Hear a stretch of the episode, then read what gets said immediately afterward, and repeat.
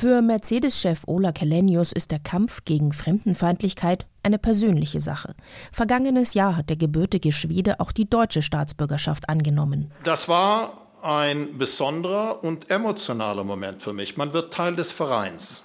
Und ich fühle mich diesem Land zugehörig so wie Millionen andere Menschen auch, die ebenfalls ausländische Wurzeln haben. Es sei deshalb wichtig, dass die Wirtschaft klare Kante gegen Rechtsextremismus zeige, auch aus geschäftlichen Gründen. Zum anderen ist Vielfalt unser Antrieb für Ideen, für Erneuerung, Erfindergeist und sie ist essentiell für unser Geschäft. Ohne Fachkräfte aus dem Ausland habe die Wirtschaft auch im Südwesten kaum eine Zukunft, so der Tenor unter den Wirtschaftsvertretern. Baden-Württembergs Industrie und der Gewerkschaft IG Metall sei es wichtig gewesen, sich nochmal selbst klar über die Landesgrenzen hinaus zu positionieren, sagte Gesamtmetallchef Stefan Wolf. Das ist ein Format, das muss ich klar sagen, das es so noch nie gab.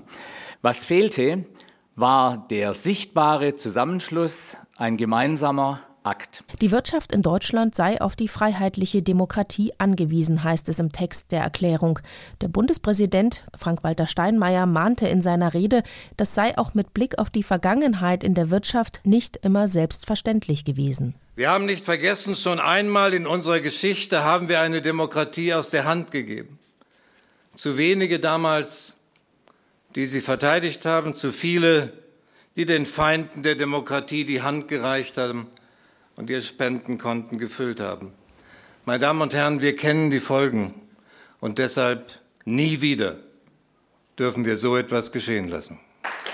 Mit der Erklärung wolle man ein Signal nach innen wie nach außen senden, so Oliver Barter, Geschäftsführer der Unternehmervereinigung Südwestmetall. Es geht an extreme Vertreter von Politik, aber es geht natürlich auch an unsere Belegschaften, wo wir jetzt klar machen können, wo wir stehen und was gut für unsere Wirtschaft und für unsere Gesellschaft ist. Baden-Württembergs IG Metall-Chefin Barbara Resch forderte auch ganz praktische Konsequenzen aus der Erklärung. Wir brauchen sowas wie eine Demokratiezeit für Beschäftigte in den Betrieben, damit über wichtige Werte wie Respekt und Solidarität gesprochen werden kann. Ich habe mich heute Abend noch mit der Frau Resch verabredet, dass wir uns zusammensetzen und gemeinsam festlegen, wie wir diese Worte in die Belegschaften tragen und dort den Austausch in den Belegschaften fördern. Bei aller Übereinstimmung appellierte die Chefin des Technologiekonzerns Trumpf auch an die Bundes- und Landesregierungen, die aktuellen Sorgen vor allem des Mittelstands ernst zu nehmen.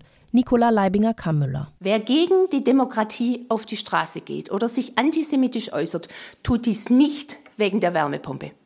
Aber die Summe der einzelnen Teile bewirkt am Ende bekanntlich etwas.